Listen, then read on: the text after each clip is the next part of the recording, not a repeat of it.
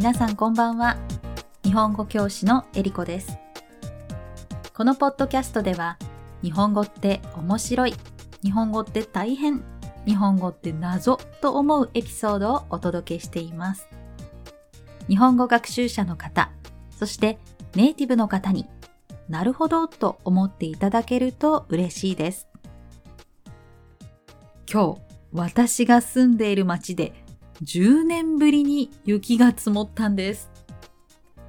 とても寒いだけではなくて、車の運転や歩くのさえも危険なので、多くの人が学校や仕事をお休みしていたのではないかなと思います。私の家の近くでは冬に灯油を売りに来るトラックがよく通ります。灯油というのは油の一種で、一般的にオイルヒーターに使われる油です。この灯油は車のガソリンを売っているガソリンスタンドでも売っているんですが、車がない人にとっては重たい灯油を持って移動するのは大変ですよね。ということで、住宅地では灯油をトラックに乗せて売っていることがあります。皆さんは日本の秋になるとトラックで焼き芋を売っているのを知っていますか？私たちが焼き芋を売っているトラックが近くに来たとわかるのは、あのトラックから流れる独特の声とメロディーがあるからですよね。聞いたことがありますか？どんなものかちょっと聞いてみてください。石焼きもきたて。焼きも。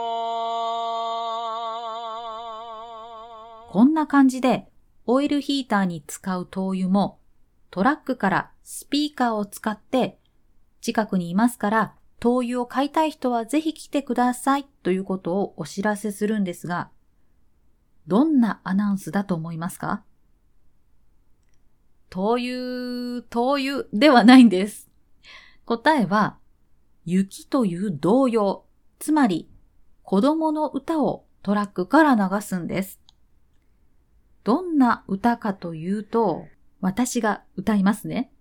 この歌は1番と2番があるんですが、2番の方を皆さんに聞いていただきたいので、2番だけを歌いますね。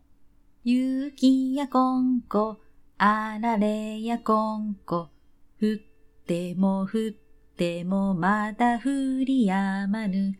犬は喜びには駆け回り、猫はこたつで丸くなる。ちょっと歌の歌詞を説明していきますね。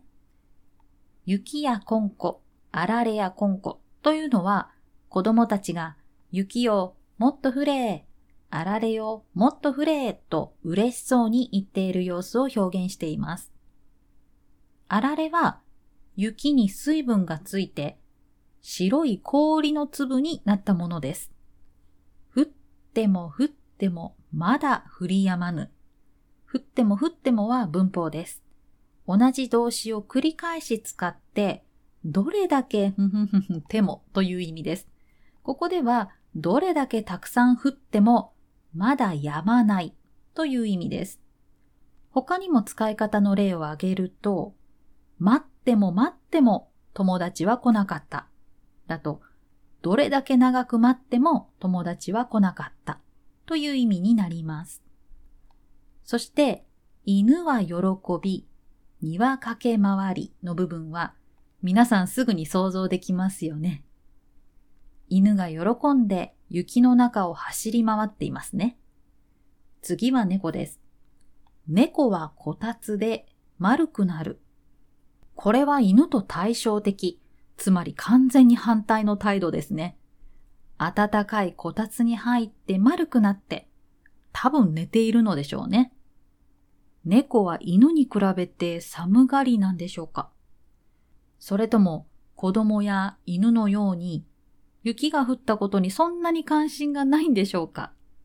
私は猫を飼ったことがないのであまり猫の生活や性格について知らないんです。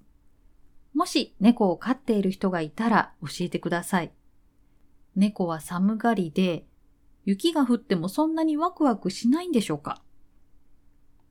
さて、猫は寒いから丸い形になったと私は考えたんですが、丸くなるという言葉は、このように形が丸くなるという意味だけでなく、性格が穏やかになるという意味で使うこともあります。よく、年を取ったら丸くなるという言葉を聞くと思います。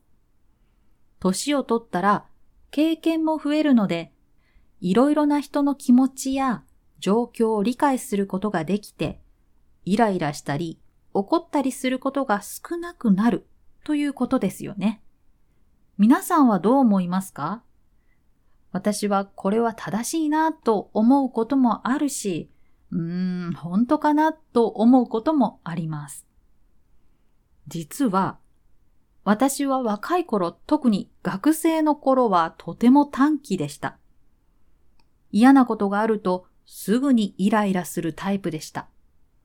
ですが、13年前に微笑みの国タイランドへ行ってから少しずつ丸くなってきました。丸くなるというのは体が太るという意味もありますが、ここでは性格が丸くなるという意味で、あまり怒らないし、イライラしない穏やかな人になりました。タイが微笑みの国と呼ばれているのは、もちろん皆さんニコニコしていて優しいという意味でもあるんですが、もし悪いことがあってもこれ以上悪いことは起こらないだろうから笑うしかないという笑いも含めていろいろな笑いがある国だとも言われています。ちなみにタイには13種類の笑いがあるそうです。気になる人はググってみてください。ググるは Google で調べるという意味ですよ。タイに行って性格が丸くなったのはこのような微笑みの国であることと、もう一つ、マイペンライの精神に影響されたからだと思います。タイ語のマイペンライを簡単に日本語に翻訳すると、気にしないでねとか、大丈夫ですという言葉になります。タイ人がよく使う言葉です。日本では、約束の時間に遅れたり、サービスに問題があった時は、よく怒ったり、文句を言うことが多いと思います。でも、タイでは悪いことが起こっても、はっきりと責める人を見たことがない気がします。これを聞いているタイ人の皆さん、どうでしょうか？タイの微笑みとマイペンライの文化の中でお仕事をしたり友達と遊んでいると、いつの間にか悪いことが起こっても大したことじゃないと思ったり、そういう時もあるよねと思えるようになってきました。だから、タイに行ってから知り合った人には、エリコさんが怒るところは想像できない。怒ったことはないでしょうとよく言われます。実際、最近はもう腹が立つこともあまりないですし、なぜ若い頃はあんなに短気だったのかなぁと思います。だから、私は年を取ったら丸くなるというのは、タイの文化に影響された部分は大きいとは思いますが、自分の経験からもその通りだなと思っていました。ですが、実は反対のことも起こりうるそうです。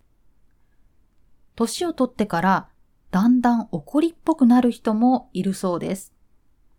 若い時はいろいろな人に会って視野が広がっていくんですが、年をとって仕事を辞めたり、行動範囲が狭くなることによって視野も狭くなります。それに加えて、体力や運動能力が落ちてくることにストレスを感じたり、不安を感じることも増えます。その結果、心の余裕がなくなって小さなことで起こりやすくなるそうです。このような情報を知って、私もちょっと不安になりました。せっかく丸くなって心が穏やかな状態なのに、もっと年を取ったら、私はまた短期になってしまうの？と心配です。皆さんは自分が年を取ったら丸くなると思いますか？私はできればこのまま丸いままでいたいものです。でも、私は運動をあまりしないので、年を取ると体が丸くなることがあるかもしれません。皆さんからのメッセージをお待ちしています。えりこ塾のウェブサイトか、インスタグラムの DM から感想や質問を送ってくださいね。それでは、今回も最後まで聞いてくださってありがとうございます。次回も聞いてくださると嬉しいです。ではまた。